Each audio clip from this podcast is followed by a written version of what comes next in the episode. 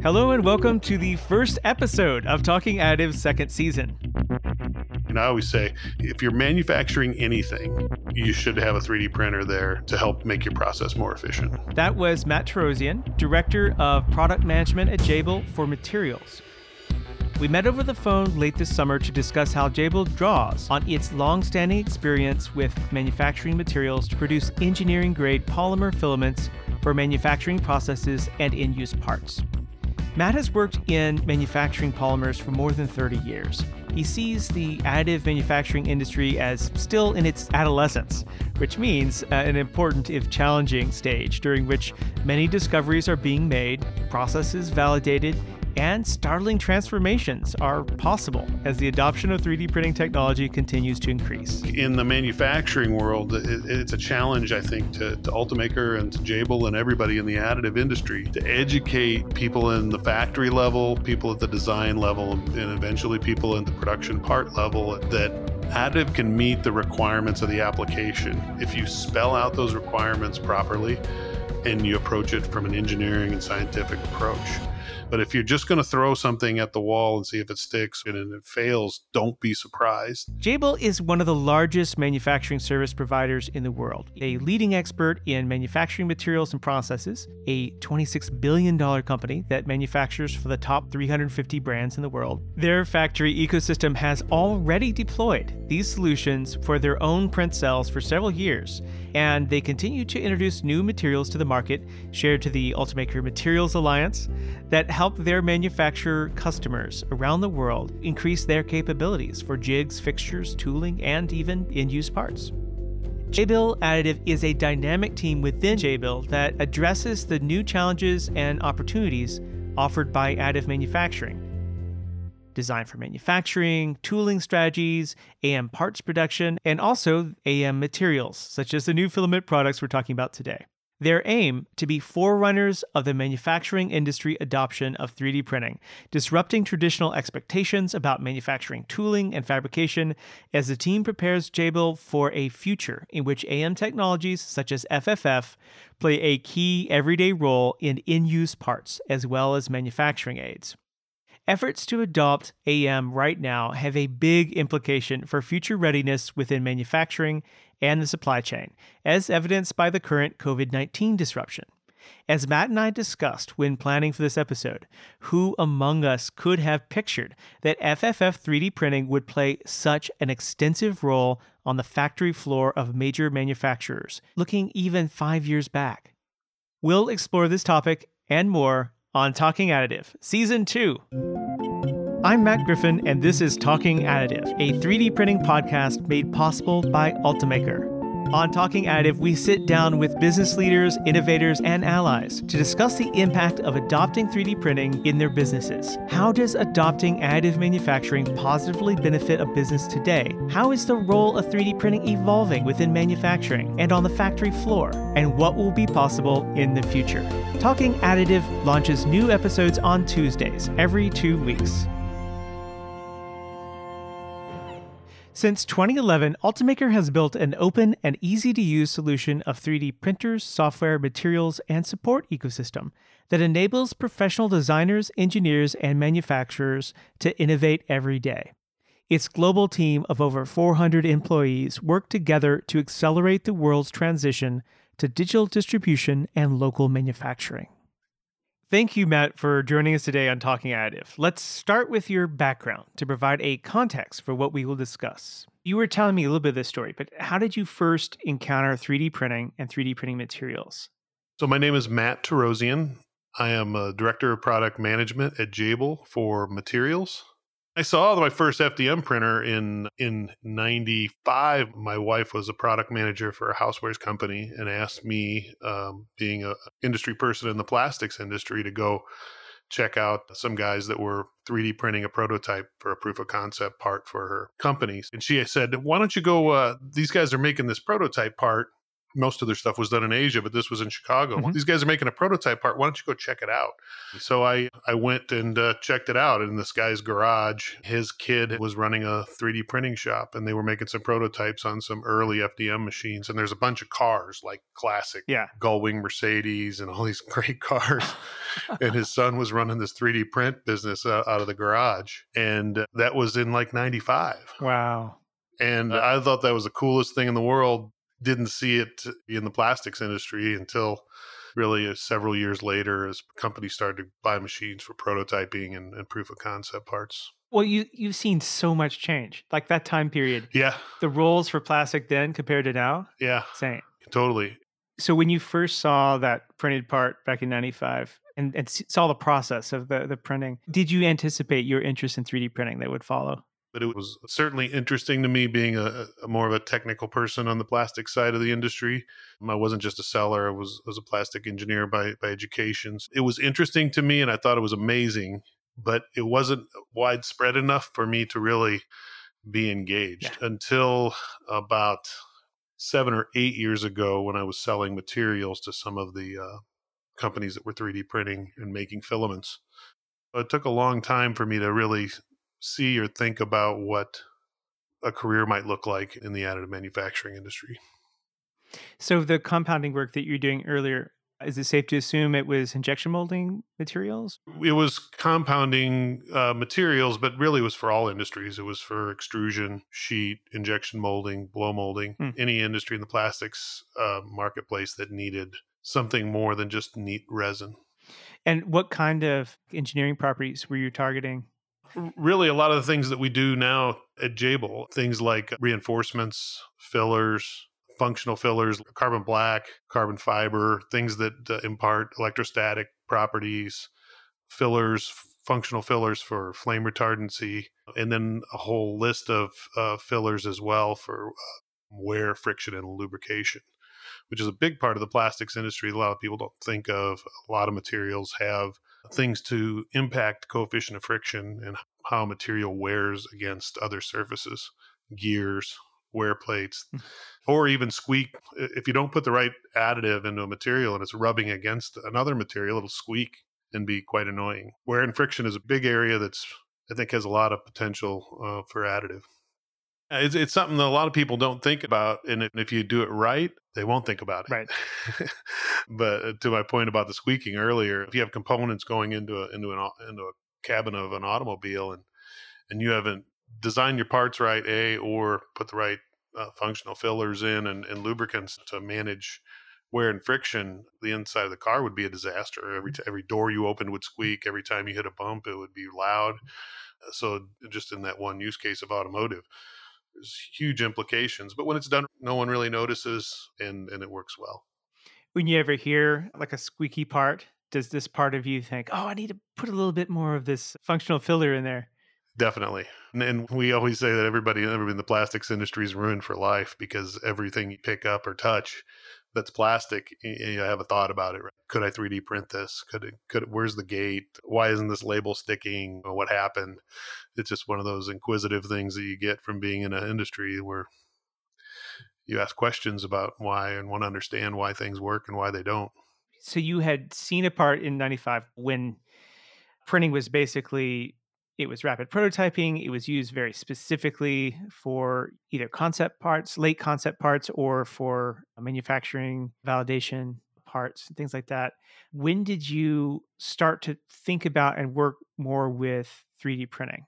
Yeah, I, I think in- in the early 2000s, or let's say uh, around 2005, I started to see some of the more sophisticated injection molders and, and OEMs that I was dealing with were getting prototypes and proof of concept 3D printed parts. So it wouldn't be uncommon to be talking about a new program for injection molding, and the design engineers would come in with uh, an SLA part or an FFF part to say, here's what the geometry looks like, here's what we're trying to do. Can you provide a material that meets these requirements and can be molded in this application? That was where I first started to see it more and more. And then in late 2009, 2010, I started to sell materials to some of the manufacturers that were making filament. Mm. And that's when, from my perspective anyway, see it more pronounced in the industry and certainly more in my field of view in, in the marketplace. What was it like preparing materials for FFF? Was that tremendously different or processes you were already pretty much aware of and you you could prepare for the technology? Yeah, that's a great question, Matt, because it was not easy. And the FFF filament producers really had uh, not a lot of good experience or understanding of the extrusion process and how that can impact the material's performance, both in printing and in function once the part is complete. So there was a lot of sampling and a lot of questions going on about what they wanted and, and us trying to deliver it. And as a compounder that had no understanding of the process once it was put into a filament, it was very difficult because there was a lot of very secretive organizations that didn't want to tell us anything. And, and you can't help somebody if they don't tell you what, the, what they're trying to do or what they're trying to accomplish. It was difficult to provide materials to that industry, and I think I think that's one of the things that Jabil's trying to do now is change that mentality mm-hmm. about developing materials for filaments and, and for powders for that matter. Have to understand the process to be able to formulate and provide the right raw material to make a good product that's going to be robust and be able to be consistent and meet the uh, performance requirements. It's been interesting talking to some folks who were in the early days of 3D printing materials, but didn't have a plastics background. They would essentially mislabel materials. They'd even say, this sort of behaves kind of like an ABS. So we're going to call it ABS. Mm-hmm. And there might be very low or no ABS content. Yeah, yeah, Maybe that was different from the much longer history of injection molding materials where the customer needed to know a lot more about how to behave Am I characterizing that correctly? I think so. I think in the modern era, especially in additive, because it's in its adolescence as far as a technology, I think it's very IP centric. And, and I think it's IP centric even to a detriment to the overall industry. And you have to have some IP restrictions and ownership. But it is definitely not the Wild West back in the injection molding days. You know, people were sharing information left and right and no one really cared about gaining an advantage they just wanted to succeed in whatever part they were trying to produce whereas additive has come of age in this time when you know ip is so guarded and i think that's evident by the closed systems that are out there i think they've restricted the the growth of the industry because of their closed nature in, in regards to materials it restricts the marketplace in size because the cost of a part is extremely expensive in some cases because closed system materials are so expensive. And that limits the available marketplace at that particular price point. There are opportunities for better communicating with customers all the way down to their engineers being able to better characterize and, and use more of the capabilities. I appreciate hearing it from you with your your deep background in plastics. 2006 is when I went to work for a compounder. And then that's when I was starting to see parts, really customers having proof of concept parts because I was working a lot of programs. Yeah. Okay. That were new parts that they needed a material for. And and we would see customers come to us and say, here's our model, here's our 3D printed concept of this part. We need a material that's gonna be able to perform, have these mechanicals, have this attribute, whether that's wear and friction, strength, or conductivity, uh, or color, and then we would we would develop a material that we thought would meet that requirement for injection molding. But that's when I started to see it, certainly from 2006 on, be prominent piece of the prototype proof of concept phase of a product lifecycle. When did you shift from working for a materials company to working in house within a company that has a huge number of manufacturing capabilities in its portfolio. When I was in the plastics industry and selling to some of the 3D print companies, I came pretty close with a, a, a guy that ended up hiring me to take this job. And he basically sold me on it by two things. He said, Jabil is the only company you'll ever work for that you'll have extreme customer intimacy. So you'll be connected to OEMs at the point of design. Yeah. And, and they will take that customer and scale anything anywhere in the world. And and to my answer to that was, "Who's Jabil? Jabil? What are you talking about? Mm-hmm. What's a Jabil?" and uh, right.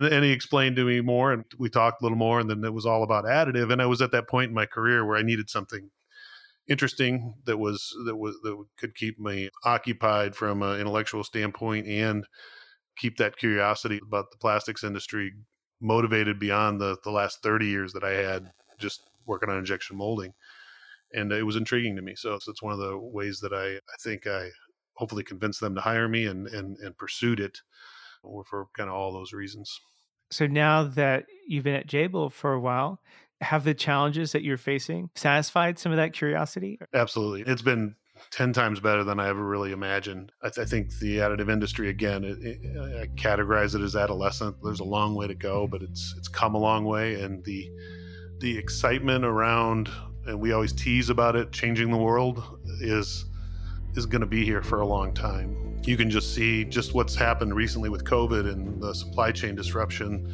that's occurred. Additive has had a major role in filling the gaps in PPE, ramping up scale production in North America for ventilators. There's really nowhere in the supply chain today that's not being disrupted by COVID, and additive is at the forefront of really helping that process along to shift supply chains from a global perspective to more of a local perspective. It was exciting seeing the public suddenly become aware of additive in this kind of way, seeing all the, the PPE COVID relief projects. But then there was even more happening on the manufacturing side, and you saw a, a lot more in, internally.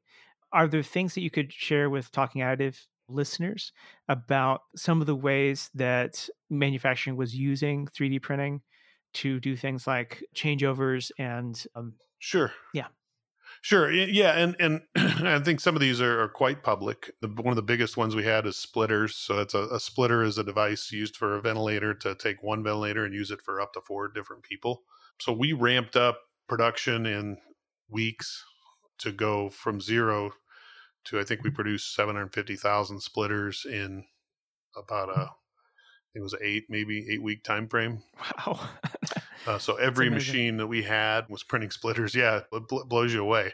And and and I think uh, to your comment earlier, I think the public did become somewhat aware about what 3D printing did for for PPE and some of the other things. But sometimes I wonder too if you and I and people in the industry were aware of it because we saw it every day in our LinkedIn and we and we were touching mm-hmm. customers and things that are impacted by the 3D printing and, and how it affected the supply chains but I don't think the general population really were that exposed to it because you wouldn't see a whole lot of stories about it might be a snippet in a thing on uh, a, news bite on one of the news media outlets or there might be a snippet here or there but by and large my conversations with the non 3d printing public were why don't we just start up a plant and, and make uh, ventilators? Why haven't we done that yet? Or why aren't we producing millions of swabs in two weeks or three weeks or a month or two?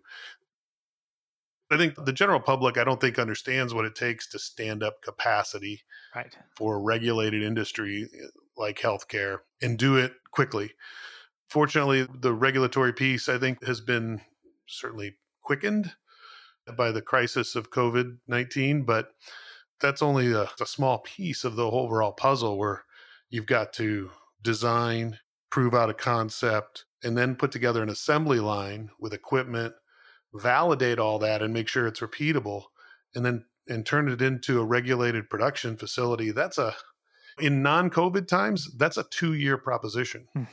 We've been able to do it, and, and a lot of other companies over the last uh, six months in in two or three months, which is well, that's a, a fourth to a, a fifth of the time that it normally take. Um, so that to me is impressive. I'm, I couldn't be more ecstatic about the impact that the manufacturing industry's made on COVID, even though I think the general population would say, well, it's just not fast enough. I don't think they understand what it takes to do these mm-hmm. things in a medical environment. I'll ask you some more questions about some of these processes uh, as we go along, mm-hmm. but I mm-hmm. wanted to take one last moment on the focus in your background so you're a plastics engineer, a thermoplastics expert. what are things from your background that really helped you uh, when you started serving more challenges within additive manufacturing? The the very first exposure I had beyond my customers was I went to TCT uh, in Birmingham nice. three years ago. One of the very first things I'm looking around wide eyed at all these different printing processes and parts and just amazing things that these people have uh, printed. I think there was a giant Hogwarts there and just very cool stuff. I stopped and talked to this booth and I still have the bellows on my desk. This guy had a flexible part. It was a TPE, a thermoplastic elastomer. And he, he said, What do you know about our, our company. What do you know about our material? This is a thermoplastic elastomer. And I said, that's pretty neat. I like bellows are cool. What is it? And he said, well, it's a really cool part. It's a bellows, and you can see it's got a lot of memory. And I said, okay, stop right there. What is it? What's the material? Well, he said, it's a TPE. I said, no, please help me understand what material this is. And he just didn't get it, right? To him, it was a cool part. Right. And it was. But that doesn't tell me anything about putting a part into what ultimately Jabil's end goal is, is to put things into production parts. Right. Uh, production parts have engineered properties, engineered requirements, things that the material and the part function has to accomplish. And if you don't know what the material is and the composition and how it behaves and what the physical properties are, it's just a cool part that's going to sit on your desk. That's right. one of the things I preach all the time is you really have to understand materials and the attributes of those materials and the physical properties of those materials and how the process impacts that. If you're ever going to have additive manufacturing parts in a fully functional production environment, not just a fixture or tooling, but an actual additive part that gets sold to somebody. I've had conversations with folks. TPE is the the wider generic term for right the type, uh, the class of material but I've actually had conversations with folks where they say, "Oh, oh this is not a TPU; it's a TPE." okay, great. Yeah, it's the wrong way. So I'm like, well, "So which one is it?" And they're like, "Oh no, this this is a special thing. This is a TPE." And I'm like, "But isn't that the broader term?" Yes. It, it, it, you know, I think you hit it spot on. Uh, and, and TPEs, that's one of the, even injection molding people talk about it the same way. But you really have to look at TPEs being the umbrella, all materials that are rubber like Yeah. and then and then the categories underneath it TPU, SEBS, PEBA, copolyester, even down to reactor TPOs that come straight out of a reactor. That is the group of TPEs, and and anything below it can be called a TPE. And that's one of the reasons why we added TPE SEBS to our SEBS elastomer. Uh, when we first released it, it was just SEBS or SEBS, and no one knew what it was. Um, now, if I said Kraton, more people in the injection molding industry would know and understand what that is. If you've ever held an OXO kitchen utensil or a mountain bike grip for your bicycle or just about any mat that sits inside your car, yeah. most of that's Kraton. That's one of, one of the trade names for SEBS.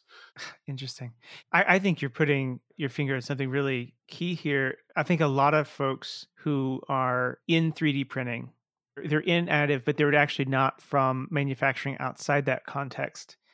The focus is often on showing a capability, but not necessarily understanding what that part and its capabilities mean in the context of use. Mm-hmm. I think it's a, a, tremendous advantage that you were you know, quite the veteran in really serving pretty challenging applications with materials even before you you start spending a lot of time with machines that can do all these different forms of them yeah i i, I think i'm guilty of this too i'll get excited about uh, way a material behaves and then not even think about is this really the right material to use for this it, it does something that looks like and feels like the, the intended use but this is not the material that's usually used for that for maybe some good reasons.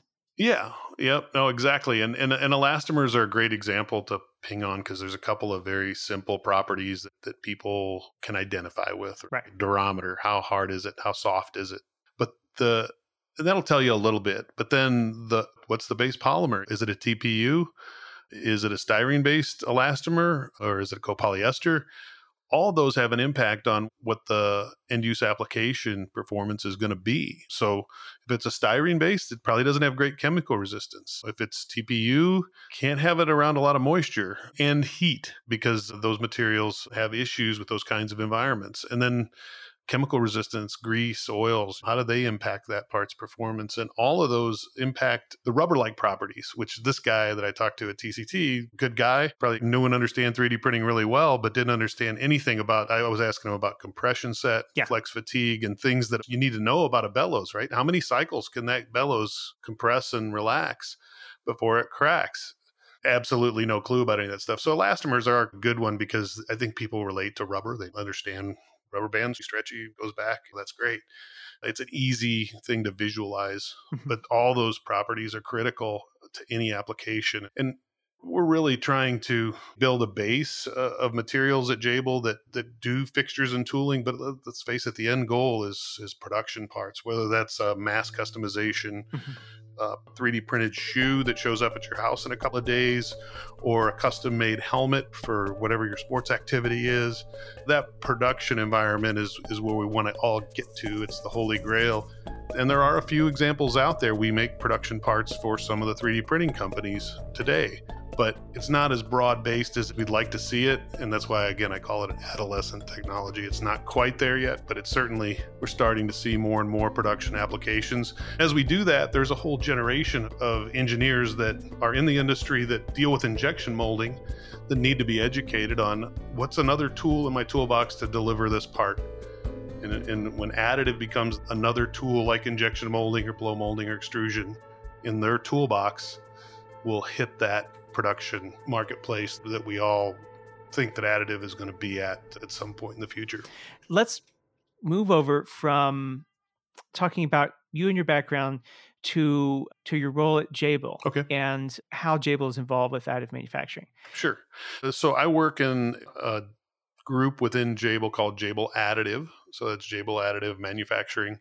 And within that group, I sit in the materials group and we call our products let's for lack of a better term Jabil engineered materials is our our group of, of products within Jabil additive.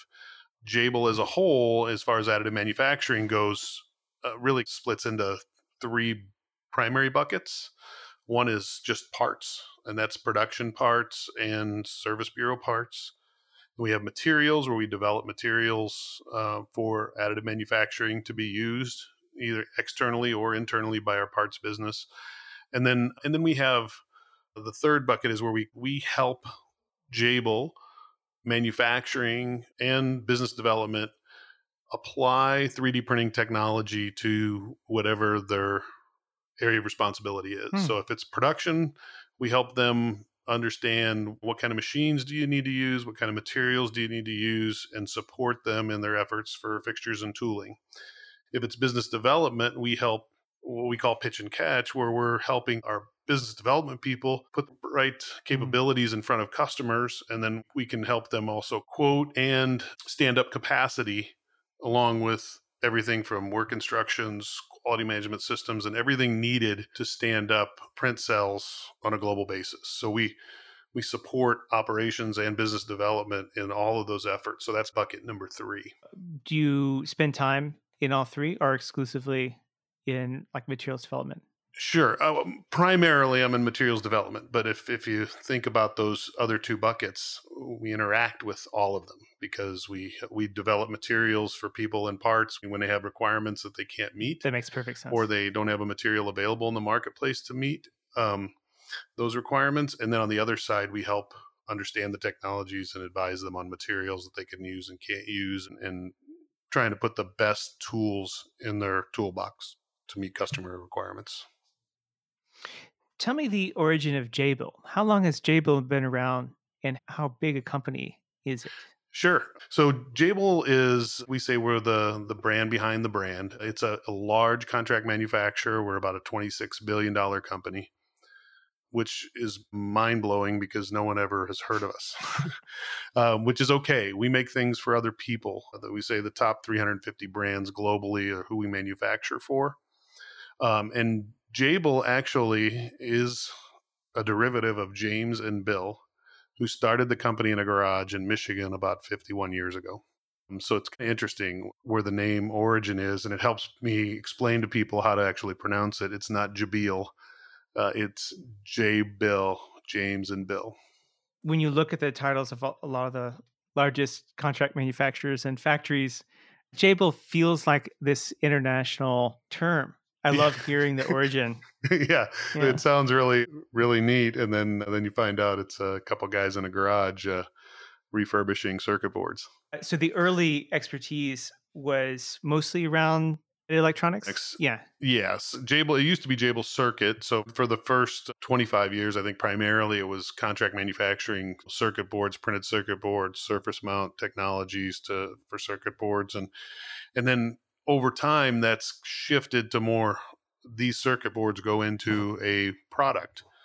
So we started doing some of the assembly around the circuit board, and that's escalated and grown to where we do everything from Disney bands, the bands that go on your wrist when you go to Disney and, and, and you want a fast pass, to wind turbines. Jabil really manufactures everything in between. And we've taken technologies that we've learned over those decades of manufacturing and apply that technology to our manufacturing process to win business, which exactly describes why Jabil is so deeply invested in additive. If manufacturing in the future is going to be additive based, Jabil wants to make sure that we don't miss that opportunity and actually we use additive to disrupt the current supply chain and, and bring that technology forward. When did the Jabil additive unit start? Okay, so that happened about five years ago was the initial concept. And then over the last three years, really heavy investment in materials, in technology. And we print everything now from titanium for implants to fixtures and tooling at injection molders and for ourselves. Is like the additive team, is it distributed across Jabil's global footprint or mostly concentrated in certain sites? Uh, we have about six uh, Jabil additive sites globally and about 25 sites that are actually doing printing that we support from a materials and technology standpoint. But many times in a Jabil manufacturing site, that print cell, as we call it, might be 10, 12, 15 printers. Many times Ultimakers, many times, sometimes others are, are on that site and run by a local SME that would be responsible for making sure that those applications get developed that the printers run properly, that they have a right maintenance schedule, and that everything runs smoothly. So we rely heavily on those local SMEs and champions of additive at each of those 25 sites outside of our Jabil additive sites. So they're usually owned by the manufacturing site. Is the Auburn Hills facility, is that? That's a Jabil manufacturing site. And the site there has uh, an SME and a group of about four engineers that have not, not all dedicated roles to additive, but a lot of them are tooling engineers, and they're, they're responsible for. And this is very that's the model that we use at many sites. They're there to identify applications with the people from the shop floor and make sure that those applications get converted and, and validated so they can be used in, in production. And of course, to run the printers and make sure that, that the printers are running well. Print cells usually reside within the operations of, of a particular site and they're viewed as almost like a tool room within the site. So they they really are very supplemental to a tool room on site mm-hmm. when we put print cells into manufacturing sites, at least for fixtures and tooling. When Jabil started additive, were there already additive materials development happening, or is that sort of the beginning of it for Jabil? Yeah, that was really the beginning. And I think what we looked at, and it was really my boss, Luke Rogers, and John Dolcinos and Rush LaSalle, mm-hmm. were, I think, the first three people that, that they hired. Really, the, they looked out at the marketplace and there just wasn't a material set available at the right cost point, but even available, period, to really meet the application requirements to take additive from a, a fixtures and tooling proof of concept prototype industry to a production industry it was about four years ago, a year into the additive journey, that Jabil decided, you know, hey, we have to invest in materials because we can't buy the materials we need. We can't source them from a supply chain perspective and meet the requirements that our customers are demanding for the applications that we're pursuing. That was the the genesis of the materials side of it, and it wasn't new to Jabil. Jabil had developed materials in uh, in Taiwan for the last ten years. Before that, for consumer electronics with our uh, Jabil Greenpoint division. And, and so you were developing these materials to serve these these print cells and the kind of the needs they had because you couldn't find a, a good sourced option outside.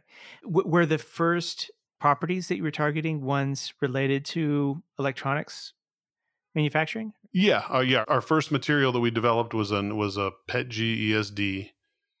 Um, I'll call it Rev One. So our first version of that material. We were buying it on the open market before, and then we've uh, gradually converted all of our plants over to to our new uh, PETG 800 ESD. When I visited the Auburn Hills facility and saw the print cell there producing the modular electronics jigs, mm-hmm. they were almost certainly using that material. Uh, depends on when it was, but yes. Two years back, it probably was not. Because two years back, Jabil Engineered Materials was a half full building in Minnesota. I think about a year and a half ago, we launched our first materials, and it took really about another six months to sort out that PETG ESD and get it to stable production. Rapid in Detroit. Was that last year or two years ago? That was spring before last. So that was spring of 19. Right. And that they were using our materials at that time. So if you that's when you came through for the tour, then yes, they were using our materials. Wow, you guys have moved really fast with these materials. We have. It's it it makes your head spin uh, being yeah. here, I have to say, Matt. When I started in September of 17, the lease was just being signed on the Jabil Engineered Materials building in in Minnesota. They moved in, I think, in February of 18 and we launched our first products in January of 19. Wow. Yeah. yeah, that's really fast. Really fast. Especially, I've been talking to uh, a lot of these polymer companies that have been making, you know, plastics since back in the very earliest days. And each of them that I talked to about additive, they pointed out that mm-hmm. development of additive materials, it's been on this sprint. And you see a lot of this stuff happening much faster than you would expect.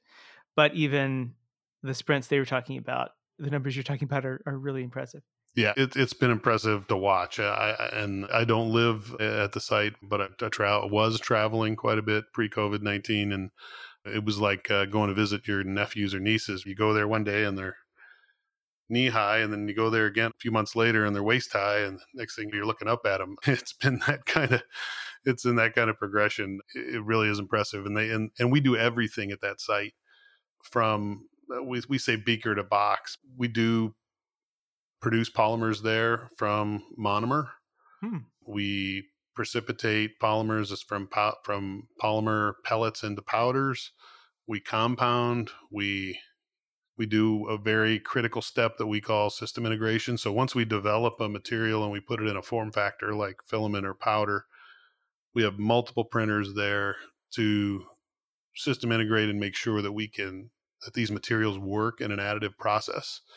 And then we have a full suite of uh, testing capability there to do physical testing on bars, to do powder evaluations for particle size. It's it's, it's as capable a lab as anyone I've worked at, and I've worked from everybody from Chevron Chemical to to RTP company, one of the largest compounders globally, and our lab in Chaska is as good or better than any of those labs that I've worked at in the last 30 years. That's amazing. So it helps us, it helps with that speed, right? In order to develop a mm-hmm. material and you having all those resources under one roof means that we can really develop quickly and we understand additive enough to know that when we're developing something, we can validate it on machines that are used in the industry. This is Matt Griffin, host of Talking Additive, Ultimaker's 3D printing podcast. Through interviews with top innovators, partners, and allies, this series offers a chance to learn from those who have experienced firsthand the impact of additive manufacturing. Let's keep this conversation going, just like the 3D printing labs all across the world that have remained open and fully operational during these complicated times. Enjoy our show? We'd appreciate it if you would post a review to Apple Podcasts or wherever you prefer listening. And if you haven't had a chance to hear all of them, I encourage you to explore the past episodes of our series. I wanted to preserve time right now to shift over to talking about some of your interest in the transformation of manufacturing, how AM is, is making a big impact, Mhm. which I think will end up overlapping a, a lot of what you're talking about right now. But I'd love to put, put it in that context. Sure. So I really enjoyed, you know, reading your article about 3D printed jigs, fixtures, and tooling and design for additive manufacturing at Jabil. And, and I've seen you talk and give tours and, and share about some of the thoughts. Mhm. So I thought we could start with start with jigs, fixtures, and tooling. and just we'll, we'll probably say it over and over again jigs fixtures and tooling uh, but jft is a nice acronym to summarize it up it, it it really is a way to transform the supply chain and covid is the perfect example of exactly um, how additive and jigs fixtures and tooling impacts the supply chain when you 3d print your fixtures and tooling for any um, type of assembly process it's been seen over and over again. It's 80 to 90% cost savings, but the key is really the 80 to 90% time savings. You Mhm. no longer have to go outside for everything that you need to be machined at an outside machine shop. And that's the transformative, disruptive nature to me of what jigs, fixtures, and tooling and additive manufacturing bring to the table. It's that ability to, again, COVID's a perfect example okay, as of yesterday, we need to produce ventilators in Kokomo, Indiana. we have to put an assembly line together and we have to do it in three weeks. How do you do that? Kokomo's fortunate in that there's a lot of machine shops there and a lot of machining capacity, but you can also 3D print a lot of those fixtures to put that ventilator together in a matter of days and sometimes hours. You can have a proof of concept fixture or even the final fixture in place. Uh, whereas a machine shop, it might take two or three weeks in some cases. In Kokomo, I think it's probably not the best example because it's a machining center for automotive. So there's a lot of transmission plants there, a lot of machine machinists that were looking for something to do. But uh, Kokomo is a unique place. There's not those of that availability of machine shops all over the world, and sometimes they're very remote locations, and there's not the expertise available in the tool room and what, what I always say on the value proposition of fixtures and tooling is it's not taking away jobs from tool makers and machinists. Additive manufactured jigs, fixtures, and tooling is supplemental to the machine shop. It frees up that highly skilled workforce to do the things that they have to do that can only be machined and that are complex and need a, a human touch and that expertise and art, artistic ability that tool makers have. But for everything else, it's an engineer and a couple printers. And you're transforming the supply chain, uh, ramping production at a pace that's really unheard of in the history of manufacturing. We're talking about it's the difference between going from a blacksmith to to stamping. It's, it's that transformative.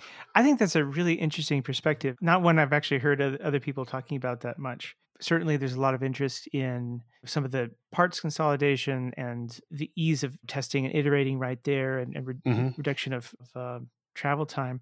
But to actually talk about the fact that a lot of these very capable tool makers were maybe stuck fulfilling parts that weren't really didn't need their expertise. I think that's really interesting. Yeah, and, and some of my best friends and industry folks that I've known for forever are tool makers, and they have a skill set that's that's very unique and in limited supply. So why do you why would you want those guys working on your simple nest Mm. for your phone that's going through a production line? Print that and let them work on the complex shapes that they have to use that skill set for and free them up to do those complicated things and then let 3D printing and the engineering team take over all the all the stuff that, that 3D printing can easily handle. So that makes a lot of sense. And that, that combined with the time and, and cost savings suggests that maybe this can be not just a- an alternative way to do this, but might add to the ecology of the kinds of tools available. Mm-hmm. Uh, Especially because it's it's not like the tough challenges are going to go away. No. Making parts, which which might actually maybe that uh, would be something to talk about briefly. Uh, you mentioned this when we were talking about uh, the general public thinking about COVID needs early on. The average person thinks of a f- factory a notion that oh they're just they're going to just make some machines and those machines will make this thing they don't think that you're guiding a process in any case what are some ways that printed tooling it, it's a perfect kind of tool to solve problems from a material standpoint and from a um, use standpoint Sure. The easiest one of all on the jigs, fixtures, and tooling front is a nest, right? So anything that's going to hold or cradle that part so that it can be assembled. Uh, and a lot of those in our plants, especially, need to be ESD. Right. So that was why PETG ESD was such a focus for us. And we use nests to to hold parts while they're being assembled. And then we also use 3D printed fixtures along with the nest for poka-yoke fixtures. And, and poka-yoke is, is just a, a terminology of a, a fixture that's going to prevent anything happening that's bad so always you always want to force the operator into an outcome that's good that's good blocking off holes that that you want to block off and putting openings where screws need to go or or shielding something from maybe some adhesive that's in the area and making sure that the adhesive can only be applied to a certain space those are the basic simplest jigs fixtures and tooling examples that I can think of that really belong in, in every manufacturing site in every factory around the globe. I always say if you're manufacturing anything, you should have a 3D printer there to help make your process more efficient. Additive is a lean machine as far as that goes. And, and a, a, good example is at, at, all of our workstations, we have bar scanners, a little gun looking scanner for reading barcodes as things are assembled.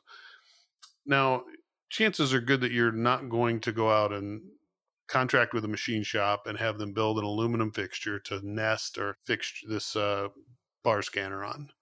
But for four dollars, would you put an ESD safe nest for it? So every time at every workstation, you always know where the bar scanner is. Sure, for four bucks, no problem. nice. For fifteen hundred bucks, no, I'm not going to go out and spend my, my money to to machine something.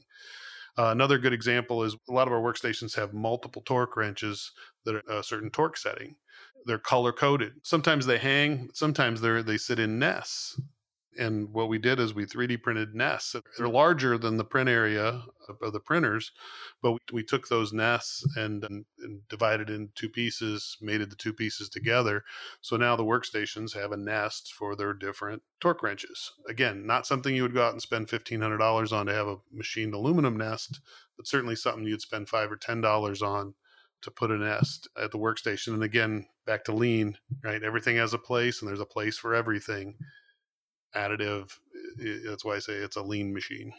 That's fantastic. This wider topic of JFT and work handling, if this was the only application that Jabil has for additive, mm-hmm. would it already be enough to really support the uh, investment into materials? No, it wouldn't. Wouldn't. Wouldn't. I don't think it would even come close. Yeah. Primarily because of the way that that companies account for dollars. But I think our CEO Mark Mondello understands it well. Um, additive is being an adolescent when it grows up is going to be a production method yeah and if it's going to be a production method you have to have materials to do that but not only that but you have to have an understanding of the technology and how to apply it so i, I think about jigs fixtures and tooling is the base of the knowledge pyramid hmm. if you don't start printing jigs fixtures and tooling today when somebody comes to you in two or three years and said i've got this part and i want to 3d print this for production it's going to look like a Martian to you if you haven't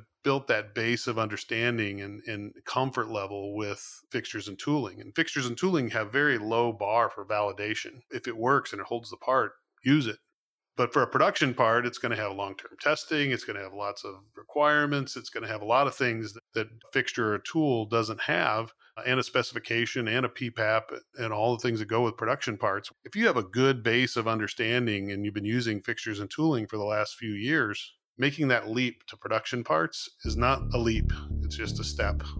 And so I really look at jig fixtures, and tooling as, as the baseline, easy, let's get involved in additive and understand the technology.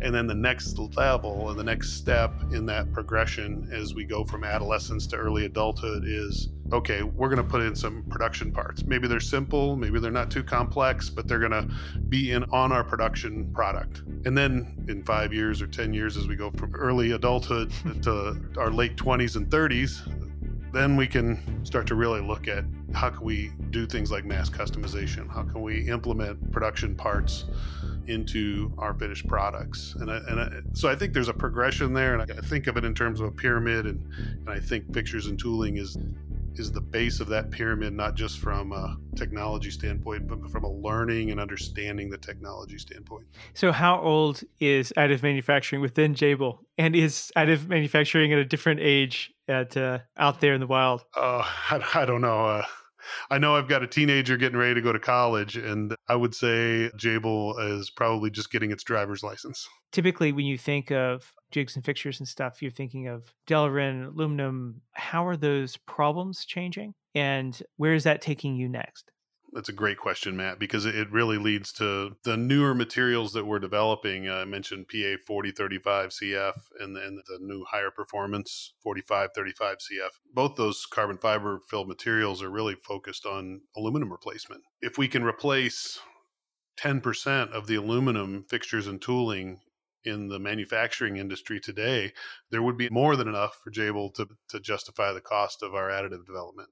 Um, and the other one you mentioned is Delrin. POM as a fixturing material is very common in the machining industry, but no one likes to print it because it's made with formaldehyde. So when that material degrades and our printer, who that's that's for lack of a better term, dumb and doesn't know when uh, a print's failed and it's overheating and and and melt and degrading material, it'll clear out a factory if you're not careful.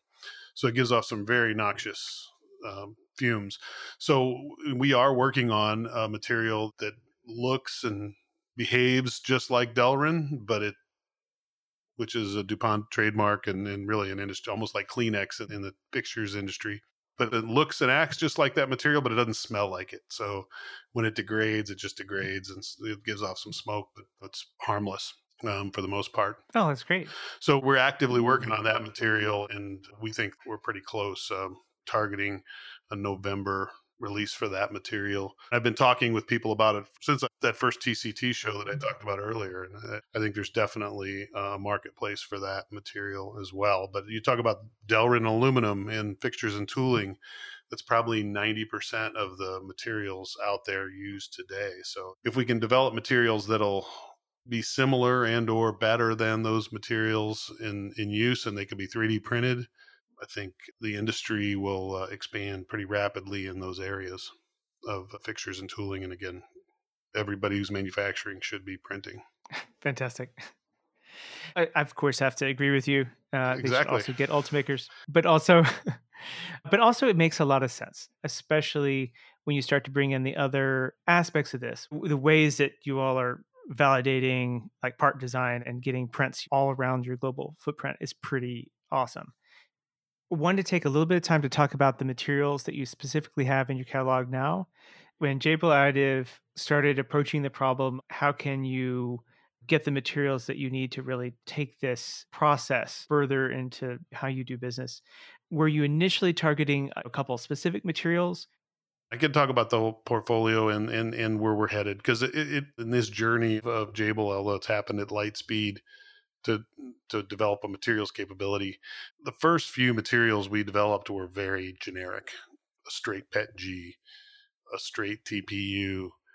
Those were our first materials that because we had brand new equipment, brand new engineers, mm-hmm. we had brand new labs. We had to get our muscle memory down and sort out how do we how do we develop materials? How do we put a process in place to develop materials in a very coordinated way so that when we get to the end, it's a robust product. So we use a very uh, regimented process that we call uh, it's our PLCM or product lifecycle management process that lays out step by step phases and gates where teams review data and progress and, and it has to exit each gate to, to enter the next so that by the time we get to the, the, the final gates the material has been tested for thousands of hours of printing we've made multiple lots of material sometimes with multiple raw material inputs and validate everything throughout the process so that when we get to the end and a product is ready for release we are 100% confident that it's easy to print, it prints consistently, and it meets all of our quality standards. And and so it took some time. I'll be the first to say the 1st mm-hmm. six months were a challenge because we had a framework laid out, but we didn't. We had to exercise it and, and refine it. And I think really, uh, uh to be honest, about late 19, after we'd been doing it for about a year, it really started to get more, I think, robust. And we started to really, I think, churn out some really nice products. What guided the decision for what materials to target first? What material properties? Are certainly our internal usage and customer interaction. I think that I talked about earlier with with, with the Jabil. It really dictates what materials we develop. So there has to be a need. There has to be a marketplace there. A customer driving uh, us to develop something because much like uh, everyone in additive, everybody is super busy. So you have to be selective about which materials you develop.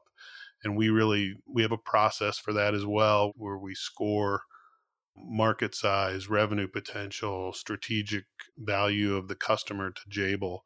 And all those things go into the decision about which material we develop and spend our resources on to move forward through our PLCM process.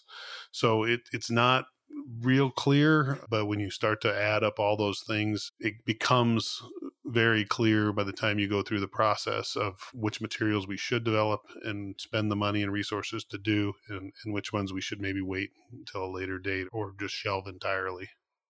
Today, we don't really make a PLA. And the reason we don't make a PLA is in our mind, PLA, while it prints fantastically easily and, and, and robustly, its temperature characteristics are not suitable in our mind for a manufacturing environment. So we we don't view PLA as an industrial material. It's a great printing material, but it's we don't view it as an industrial material. That's why our first material was really PETG prints easy, and it's and it, it doesn't have those same temperature limitations, but it still prints fairly easily. Uh, and then we have an ESD version of that because our plants have to require that for, for production and then we have a, a, really our first few products are, are, are, pretty generic in, in nature in that uh, TPU is just a straight TPU. It's similar to most TPUs on the market.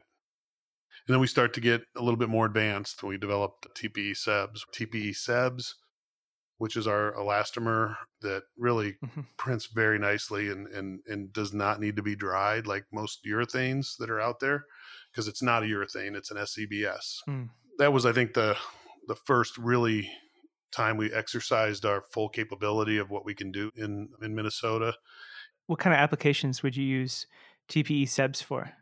So a lot of the applications for that are again work handling, and really everything from work handling to even feet or for things that you don't want to move. So this is rubber and it's it's hmm. elastomeric. We've made had them make feet for ladders and things that need to sit on a desk that they don't want to move, or even a lot of uh, soft touch areas for a nest where you want it to have a little give and not be have low scratch and mar. TP SEBs is a great solution for for putting rubber feet on things to protect it from moving, or putting rubber feet on a nest to keep it from marring or scratching a, a part that it's holding. Nice. Uh, it also makes good gasketing material. So if you need to seal, it works well. Does it bond with other materials? It does bond pretty well to most materials. We've done some really neat two part hard and soft components for end of arm tooling, for uh, nests, where you print the core structural components out of carbon fiber PA 4035 CF, our carbon fiber nylon, and then overmold or overprint with a soft layer so it doesn't have such an abrasive surface. That application is of interest to a lot of the Talking Additive listeners. And it's something that Additive has promised for a while, but typically with like TPUs, et cetera, you actually need to have like mechanical interlock kind of style solutions. It just doesn't want, want to stick. Yeah. Um, but this is a solution that where it seems a lot easier to accomplish those goals. It does. T- TPE sub sticks pretty well to a lot of things, and uh, some nylons it'll have a little bit of trouble with, but most PETG and certainly some of the PA12s it, it bonds pretty well to. And if you're encapsulating it, it's, it's helpful as well to overcome that. I, I agree with you. I think that's an area of additive that you don't see a lot, but you would think there would be more of. And I think because elastomers can be so finicky, and that's why we developed TPE subs, anything we can do to prevent that helps that user experience. And then right after that, we came with our 35% carbon fiber PA12. And that material has proved to be an excellent material. It runs on every printer, it's been tried on, it runs without issue. And it's just one of those materials that just works, which is kind of neat. So uh, fantastic. That the, that's when we really started to, I mm. think, feel like, hey, we got something here. We really built something that that that can really function well from a development standpoint. And that whole facility as well is ISO 9001 certified. It's one of the few filament production facilities, I think, and that the R&D process and the production process are all ISO certified and then we've been able to even take that and we've got two new products coming in september that are uh, use a different base polymer. It's actually a, 12 copolymer hmm. that has some six and some six six in it and we have an unfilled and a 35 carbon version of that product that actually bumps the properties of our initial pa 4035 cf up by 40% wow. So it's got like a 10 gpa modulus. Damn and the really weird thing about that is, and I never saw this in an injection molding material with that high a carbon loading, is it's got like 7% elongation. Whoa. Which is contrary to material science yeah. history, because most of the time, anything with that much carbon fiber is 2% elongation or less. Yeah. Brittle. Breaks. Brittle. Yep. Yeah. That's, that's what I would associate. Yep. So it's uh, it's really pretty exciting stuff. And the cool thing is they all print easily. You can print them on any open platform printer. We do use a lot of Ultimakers to qualify these on. Um, we'll use some other open platforms too, but uh, both mm-hmm. the our 4035 CF and this new 4535 CF, I, I, haven't found a printer yet that we can put it on that it doesn't work in. That's uh, that's really amazing. There has been a rising interest in composite materials in various functional and engineering materials over the last you know several years, but the the expectation has been up until fairly recently, maybe two years ago, you would expect that if you have some pretty exciting and you know challenging uh, functional properties, that you were going to spend a lot of time trying to dial in the, the print processing parameters and etc. But it sounds like uh, Jabil Additive is approaching this a different way and is evaluating printability and, and processing ease from earlier in this process. Is that why it's easier to print your range of materials? I certainly believe that. I, I think it's two things. I think one, it's taken a polymer science approach mm-hmm. to addressing uh, the the problem being and the problem being printability, or let's say I call we call it system integration. So, how well does that material perform in the printing process? Mm-hmm and when you take a polymer science approach to it as opposed to just throwing things that you got from somebody that they said hey i think this stuff will work in additive and you really start to change the polymer structure change the polymer chemistry to meet the requirements of the process you really do open up that process window and that's what we've seen. You can still take some of these our best print materials and, and run them poorly if you don't use a, a, the right Cura profile or, or the right conditions. But we provide all that information like many do in in all of our literature and marketing collaterals but we've really taken a lot of time and energy in developing the polymer from the base polymer chemistry aspect and then applied functional fillers and additives to help that process even more and then open that process window so that you don't have to be 100% spot on and have to hold those parameters at the exact temperature to be able to to operate or speed or whatever the setting. So I think we've really successfully opened that process window. You still have to fall within that window to be successful, but we've certainly, I think, taken a polymer chemistry approach to getting there. And again, all, being able to do all this under one roof and having a deep understanding of polymer chemistry and a deep understanding of additive process and the lab there to validate it all, I think is is the secret to developing materials successfully. Uh, help our audience understand some of the kinds of machine and like metal part applications that can be addressed with this kind of material that that you might not associate with polymers? Sure. Both 4035 and 4535 are really direct aluminum offsets. Hmm. Uh, aluminum uh, is a little bit stronger and a little bit stiffer, but aluminum yields and bends. For any aluminum application, whether that's production part or a fixture or tool, both 4035 and 4535 would be great great candidates to replace aluminum. Thank you very much for sharing the whole uh, material line. Four of them are in the marketplace already, and I guess uh, the other two will join shortly. Mm-hmm. Are you starting to see some larger customers out there standardize on some of these materials as really solving key problems for them? We are. We've had two OEMs convert wholesale from popular TPU on the market to our TPE SEBS. And we've seen several OEMs looking at PA 4035 CF to actually replace current production parts. Uh, because of its strength and stiffness, they're able to actually use it for production parts. Oh, that's that's great news. In uh, Jabil's 2019 additive manufacturing and 3D printing trend study, I noticed there was a focus on four areas of fast growth in manufacturing production parts, bridge production, repair and maintenance, and jigs, fixtures, and tooling. Do you want to share a little bit about those other areas? I know that they're vast, but just to help us understand how you all are approaching them. I think I can do that, and and and really, when it comes to uh, you know, your question about distributed manufacturing and, and how we how we view that, jigs, fixtures, and tooling as a base of the pyramid we're using that now with what we call Jamin, which is our Jabil additive manufacturing network, and our printers and Cura Essentials. We're using that platform to take fixture and tooling design from a factory that might make something in Ohio and make that exact same fixture at a plant in Dublin. Or maybe take a fixture from Dublin and, and send that file digitally to Huangpu or Suzhou and print fixtures for them using the same material and the same platform, but using the digital thread to send that file and, and use that fixture at an, another site so we don't have to keep reinventing the wheel for sites that, especially with COVID now, might produce the same part, but do it in a more broad geography. So maybe a plant in Europe and a plant in, in Asia and a plant in North America again, fixtures and tooling being the baseline knowledge base is leading the way, even in distributed manufacturing, because that's the next step. Then now we can look at our production part and how can we distribute that manufacturing globally.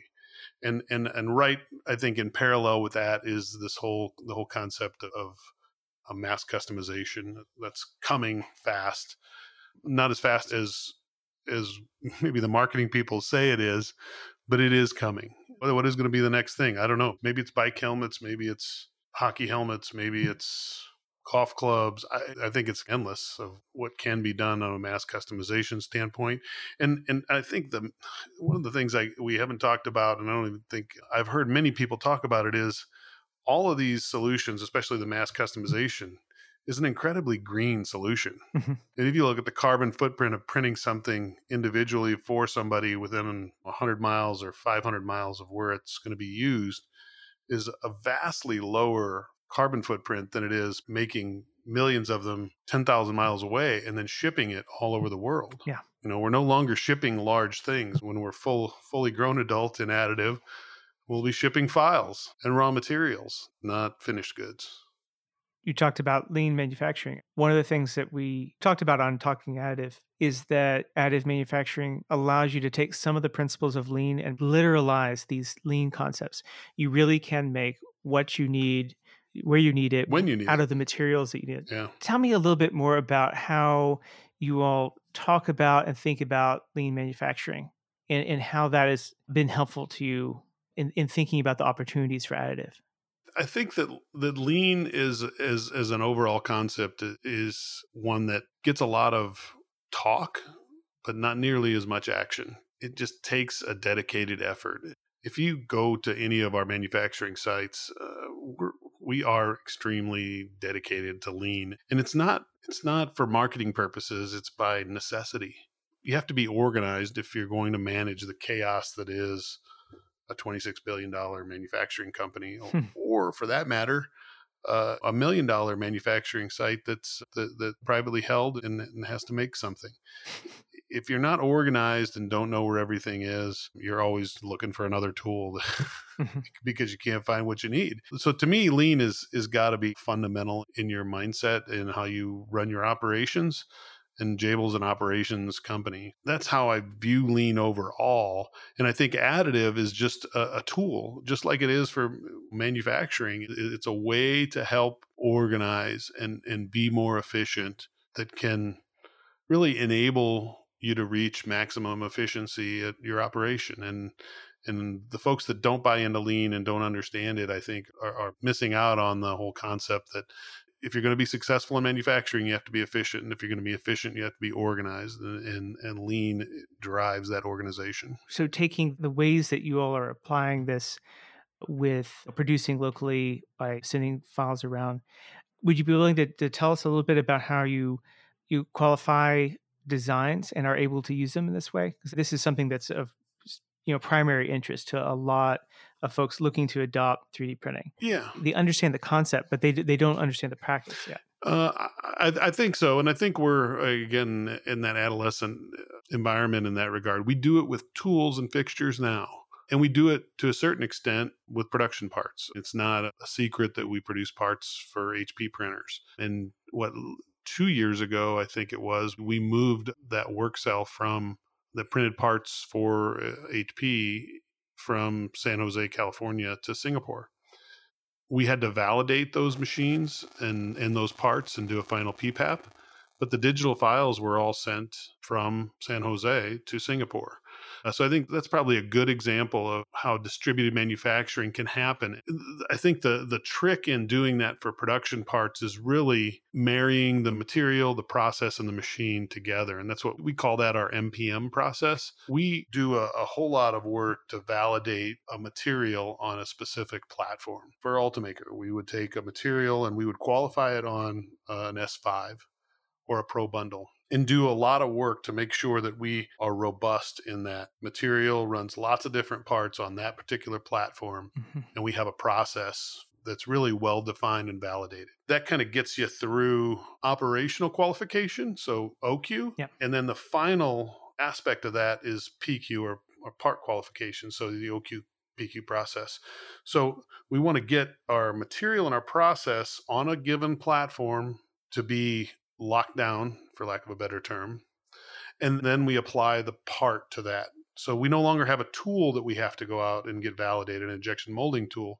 Now we've got a part that needs to be validated and do a final PPAP on that machine with that particular material with a defined process. So we use that MPM process to really expedite the distributed manufacturing of a part because it's I think it's wrongheaded to think of distributed manufacturing as I'm going to take this digital file and send it to a printer in in some distant land and it's going to spit out a part and and on the first print it's good to go for production. That will never happen. Maybe not never, but certainly not in our lifetime, I don't think. It will always take some level of validation at the whatever site it's going to be at. And we were using the MPM process to really document that and put the manufacturing rigor that is Jabil to taking that concept of I have a design, I want to ship it somewhere and print it someplace else. Hmm great you can do that but you still have to do the validation portion and do the part qualification because it's a new machine in a new location in, eh, with a different operator. And yes, the process and the material and the machine are all defined, but you have to do a part qualification to be a production part. Fixtures and tooling is crawling, and then production parts is is really running. So you've developed a process. You've thought through how to make it work. What are some of the things that become possible having this capability? And have you extended this to, to customers, or is it mostly internal? We use the MPM process really for, for internally and externally. When we develop a material, we develop the uh, process on specific platforms. In some cases, it might be for a marketplace, let's just say open platform FFF. But in many cases, it's specific. Our PA 4035 CF on a S5 is going to be used to make, let's say, these type of parts. So we get the first part of it, again, the material, the process, and the machine defined and validated, and then we'll take that and ship it out. It, it, that enables us to with confidence go out and say, okay, we're 90% sure that this is going to work on any part in any, in any location. It's uh, been used the most internally on fixtures, but we can use it externally as well for things like proof of concept or production parts that may need a specific material. If we're 90% there on the material for production, hmm. we can probably drop that in any platform that we've validated on anywhere in the world and within one or two builds be ready for PPAP. It's showing how you're approaching this, how this is getting you through to the parts you need. What are some of the processes and, and steps doing this across wide geographies that you get to avoid? If you don't approach it like a manufacturing process, I think you end up with some trouble, especially from a supply chain perspective. You really need to to document everything thoroughly and you need to use multiple lots of material to really make sure that you're building in all of the process variation that you would see in a manufacturing process and, and using that as your design allowables because if, if you don't uh, understand what those design allowables are you won't be able to design and develop a part that's going to be successful. When we started this discussion, you talked about how you were wooed into working for Jabil and exploring additive because there were interesting and intriguing problems to solve. Some of these ways that you all are solving problems are ways that thinking about how to approach processes and manufacturing are shifting a bit. Maybe it's, as you mentioned, within the manufacturer's mindset. But are there other things like this where you are seeing typical processes that now can evolve if you explore them from a different perspective for additive? We're seeing all kinds of shifting going on about people's mentality certainly COVID has changed a lot of shifting mentality as far as what and where to produce things. But from a technology standpoint, I don't have a, a good answer right. because I think there's too many things out there. I think that people are changing their attitudes about. We, we deal with it a lot in our manufacturing sites where. Uh, and and you guys do a great job, I think, with site scans at Ultimaker. Hmm, great, because I, I think there's a perception at the manufacturing level that it's this exact same way that people looked at cheap plastic in the 70s. Mm-hmm. Was it cheap plastic? Yes. Did it break? Yes. Why? Because it was cheap plastic. So if you're just going to use uh, the, the lowest cost material to produce something just to get it to the marketer and the application, it's probably not going to work. Mm. But if you put an engineered plastic in that application, it can be stronger and last longer than aluminum or steel.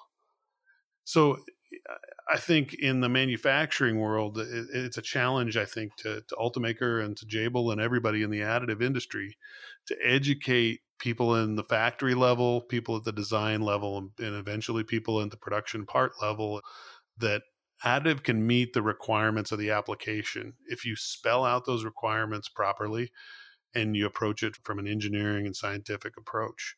But if you're just going to throw something at the wall and see if it sticks, or you're just going to put whatever low cost material you can into the application and it fails, don't be surprised.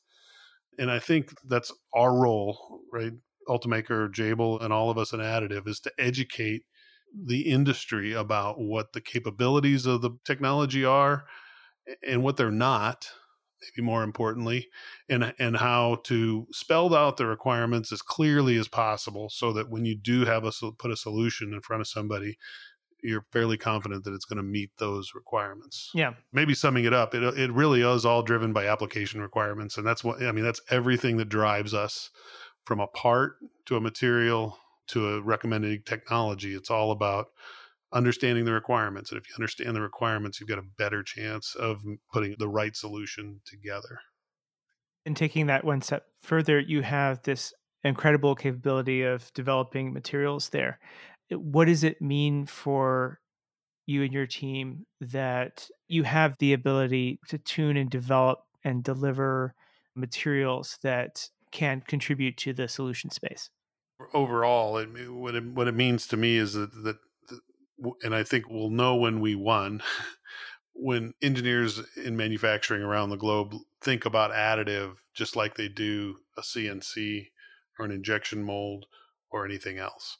It's just another tool in the bag. It's not the only tool and it's not the best tool for everything, but when we can define the capabilities enough that manufacturing everything from managers to engineers down to the shop floor understand how the technology works, what its capabilities are, and what its limitations are, and, and where and when it can be used, it, means manufacturing becomes more efficient. And it, it means that we get back to that point where I made earlier, where everybody that manufacturing anything should have a 3D printer because it's as useful in your shop as a hammer or a, or a screwdriver. It, it has to get to that point, Great. and when it does, it, I think adoption will have crossed that chasm and, and be at a point where it, again it's just another tool in the toolkit to help make manufacturing more efficient. That is an excellent and pragmatic goal to reach for. Thank you for that, Matt, and thank you for joining us today on Talking Additive. Matt, I'd, I'd uh, be glad to sit down and talk with you anytime. It's always fun talking additive and, and exploring uh, this adolescent world that we live in as we mature to early adulthood. Fantastic. Didn't think I wanted to go through that twice, but I guess we get to. Thanks again to Matt Torossian from Jabil Additive. We hope that you have enjoyed our 11th episode for the Talking Additive podcast featuring Jabil Additive.